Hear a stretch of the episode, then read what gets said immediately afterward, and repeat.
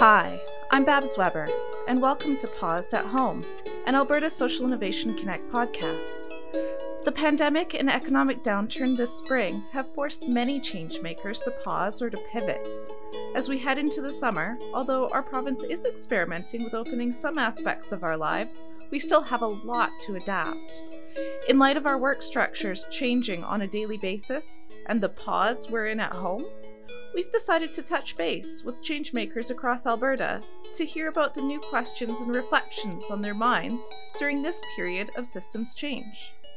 Some episodes will pair together multiple voices chatting about one question. Others will have a solo perspective. If the question sparks new thoughts for you, please share in the comments on your favorite listening platform and let us know what you think. Anand Olivier former ABSI Connect Fellow and current advisory team member, works in planning and forecasting with the City of Edmonton. He sat down with Elise Martinoski to talk about the big shifts happening right now due to the pandemic. What good things can we take into the future? What can we leave in the past? Well, thank you for for being here and taking the time to chat about the thoughts that are on your mind right now as we're in a big period of systems change. So, to get started, if you could introduce yourself along with what you do. Sure. So my name's Anand Olivier, and I uh, work for the City of Edmonton. My role with the City of Edmonton is uh, I I use a methodology and process called strategic foresight, mm-hmm. which is connected to the world of social innovation, is connected to systemic design. It's about um, thinking about how emerging trends could be impacting the future and how they could shape the future. So it's a you know it's a very dynamic time for this kind of work, mm-hmm. um, and and the kind of work I do. I also you know I've been connected with ABSI uh, for a while and and am currently part of the advisory team for ABSI. Wonderful. Well, thank you. We're very lucky to have you here. And I realized I haven't been asking people where they're chatting from. So we're we've been chatting with folks all across Alberta, and I haven't been asking that. So I'm going to start doing that. So where are you sitting at right now? Uh, well, I'm sitting at my dining room table. Uh, that's my that's my place of choice today, and uh, where I reside is in Edmonton, Alberta. Um, so, with that, what are some of the big questions that are on your mind right now? Yeah, well, and it's it's interesting. It's sort of the question in and of itself is always changing. So I know that um, if you asked me a week ago, I may have had something a little bit different to say, but essentially, you know, some of the things that are are sticking with me or on my mind are kind of two questions. So uh, we're during in this time of the pandemic, the global pandemic, and um, you know, so often in social innovation we say we can't just turn a light switch on and off and the world changes. Well, the pandemic is showing us that it's pretty close to that actually at times with big with big uh, with big shifts. Um, so the pandemic has almost really overnight uh, shifted how we how i think about the world. And so two questions i'm looking at. The first question is what are things that we would want to carry forward you know from the pandemic into the quote unquote recovery phase or the post pandemic world as that starts to emerge. The second question is kind of the, the flip side of that coin, which is what do we want to, or what would I want to leave behind? Um, moving out of the pandemic, what are things that we can leave in the past? Um, so I've been sort of ruminating and contemplating that for the last, oh, however many m- months we're at now. And and at different times, different things come forward, but that's kind of the two main questions. Wonderful. So I guess we'll jump into one of them, whichever you prefer okay. to chat about first. If you want to chat about what we're leaving behind, and and then go into what we're taking forward, or vice versa. Yeah, I'll probably start with what we're taking forward, or what I'd like to see take forward. So perfect. Um, and I'll kind of give two examples of how I see us being able to take uh, uh, take things forward. So um, and and hopefully people will be listening will be able to think from their own perspective what relates to what I'm saying. What I'd like to see move forward is a sense and this sense of urgency. This, and, and when I say urgency, I don't mean uh, panic, and I don't mean urgency that is uh, sort of like anxiety inducing, but the urgency of now is the moment, now is the time. So, you know, as you and I are sitting here having this conversation, what's happening in our community, in our Canadian communities, in across North America, is the um, uprising, the protests, and the discussion around um, racism and anti-racism as it relates to the uh, murder of George Floyd and the systemic racism that Black people face across America and North America. And I think also it's it's about the uh, racism that many people of color face, and I think especially within Canada, the Indigenous peoples of Canada. So there's the urgency that we're seeing around that.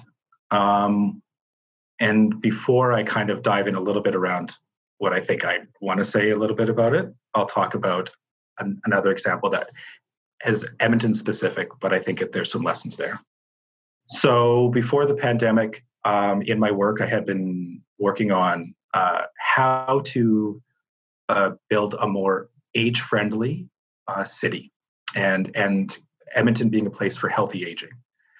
And in the midst of that work, the pandemic hit, and in Edmonton there are a number of senior serving organizations, and they realized that they had to get together and start working together in order to uh, better address the needs of vulnerable seniors throughout our communities in a time where uh, social isolation um, makes it very, very difficult to have your needs met. And so a, a, whole bunch of organizations got together and they created a model. They called it, you know, sort of the, the seniors pandemic model. Um, and they created a table in which they are organizations sitting down together and collaborating in order to make sure the needs of vulnerable seniors are met.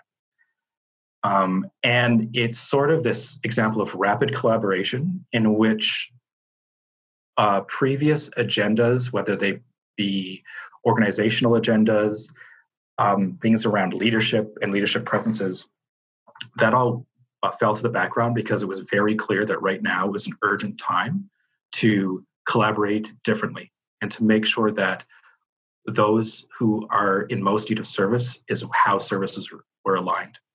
And so they created a whole model and were able to do that very quickly. And I think previous to the pandemic, I you know, I know many people would have said, oh, well, the senior sector, it's difficult to organize. We're trying to do that. We have a coordinating council who has that role.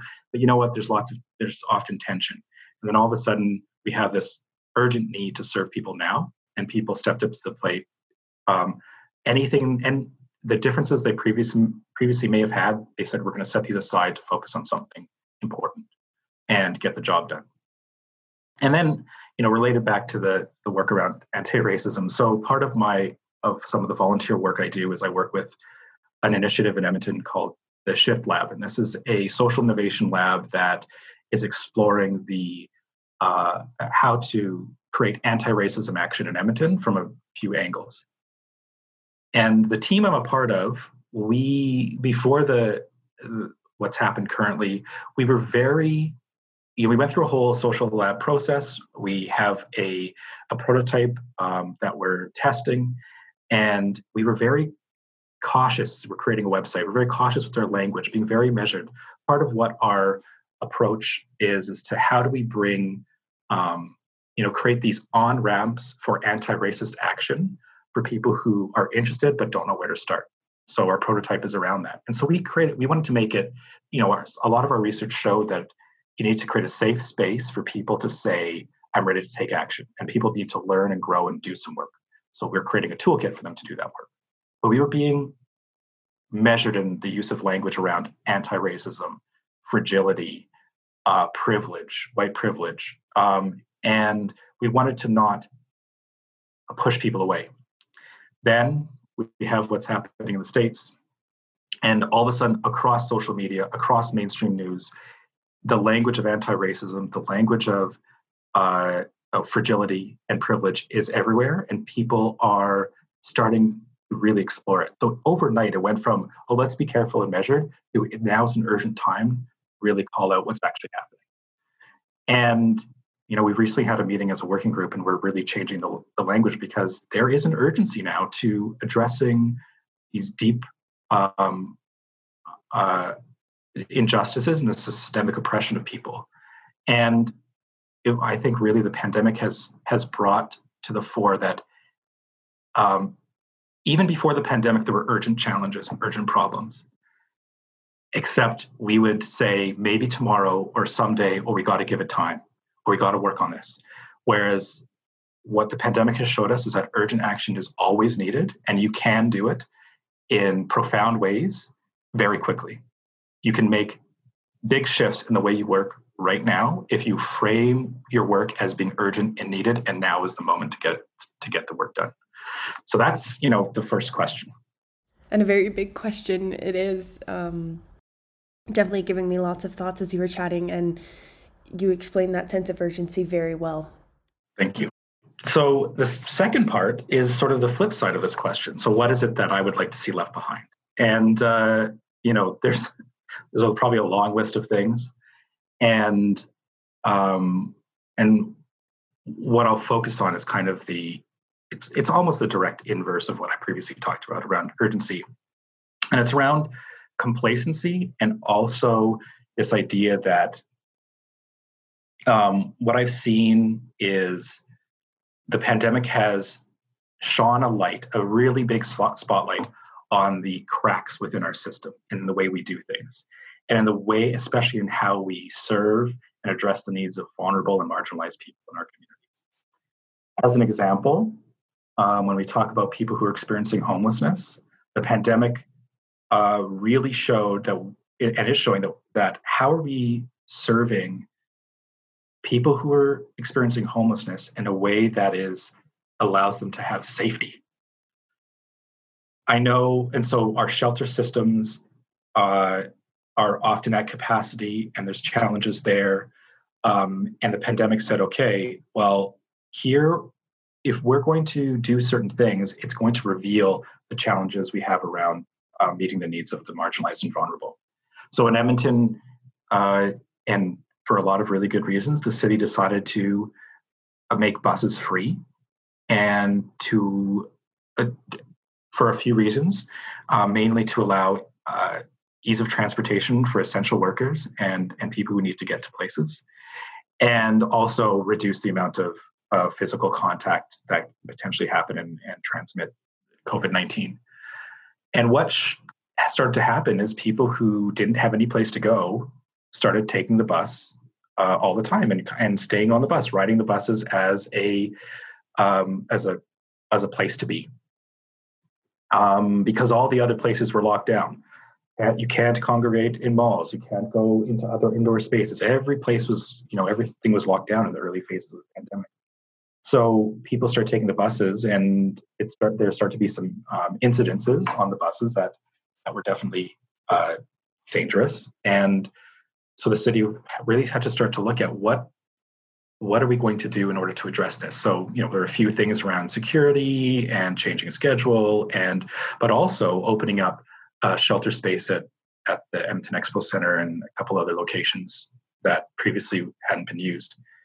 And what to me that said is that, you know, in normal times, we just, you know, between the hours of, let's say, the daytime hours when people aren't using shelter systems, we're kind of like, I don't know, people are somewhere.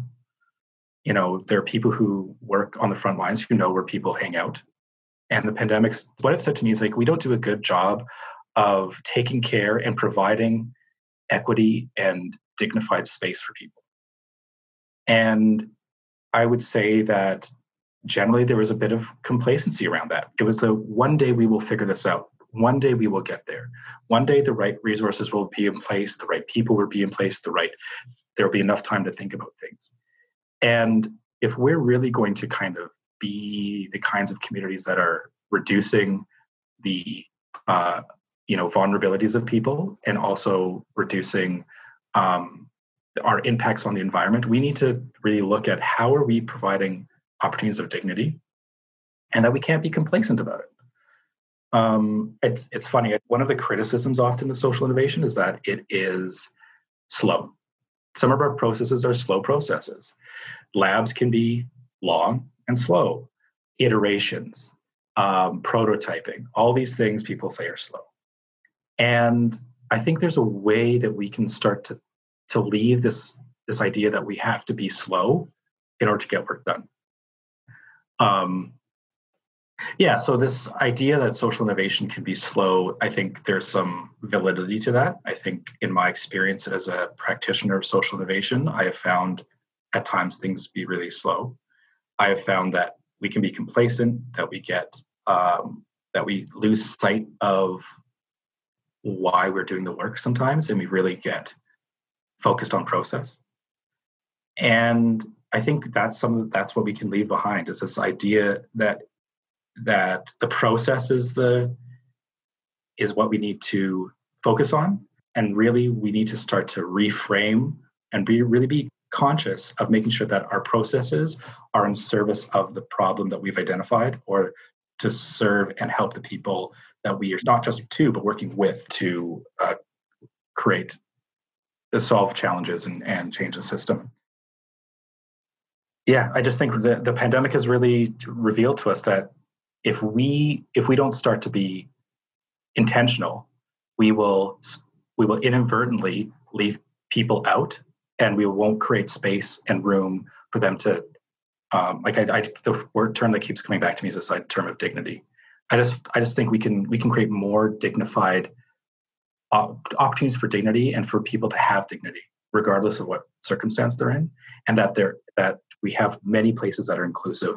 So that if the malls get shut down it doesn't mean there's no place for people to be.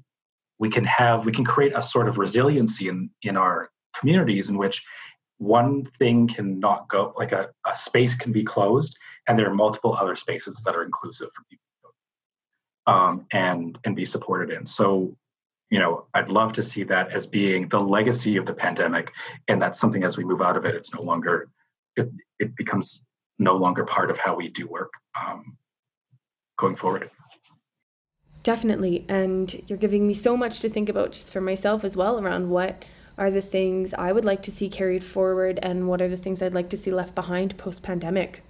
So I'd love to use this opportunity to challenge our listeners to do the same, to do some thinking around what you take forward and what you leave behind. And please share in the comments of your favorite listening platform of this episode of what those things are, or reach out to us via email at admin at absiconnect.ca. Yeah, mm-hmm. yeah, I'd, and I'd love to hear from people as well. And and please feel free to to connect out to us and and let us know what your two things are and mm-hmm. and anything that you'd want to add or challenge around what I've said so far. So. Mm-hmm.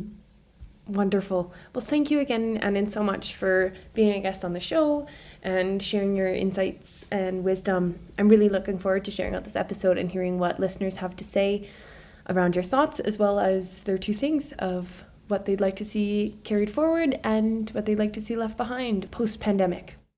I'm happy to be here, and I'm glad I could uh, spend a little time sharing some of the things I'm, I've been thinking about. And mm-hmm. yeah, and I'm excited to see what, how people respond. Mm-hmm. Me too. Wonderful. Well, thank you so much. This was just fantastic. Oh, great. Thanks, mm-hmm. Elise.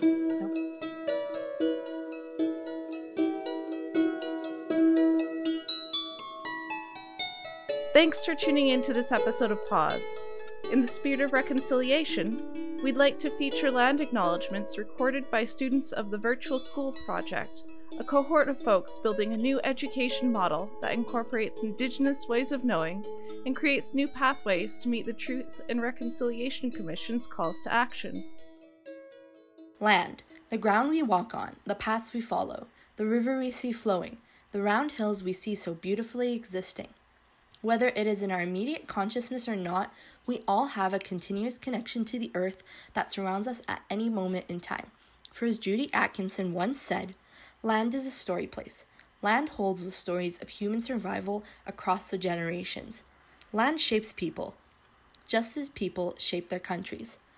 But in addition to acknowledging our very personal and individual connections to the land, it is also equally as crucial to give light to the history of the territory and to the peoples and groups that call the land we reside and work on their traditional lands, in order to not only help foster the ongoing recovery of humanity's reciprocal relationship with the land, but also to highlight any injustices that have occurred as a result of a highly incorrect and troubling colonial mindset that both plague the past and continues to wreak havoc today upon Indigenous communities. If you enjoyed this episode, please help us out by sharing it with a friend and rating us on your favorite listening platform. We'd also love to feature your big question on a future episode. Find us at absiconnect.ca slash get hyphen involved for more information on how to be a guest. We'd like to thank our funding partner, the Suncor Energy Foundation, producer and editor Elise Martinoski of ABSI Connect, series producer Naomi Mahaffey, and theme music creator Eiley Aurora. I'm Babs Weber. Thank you so much for listening.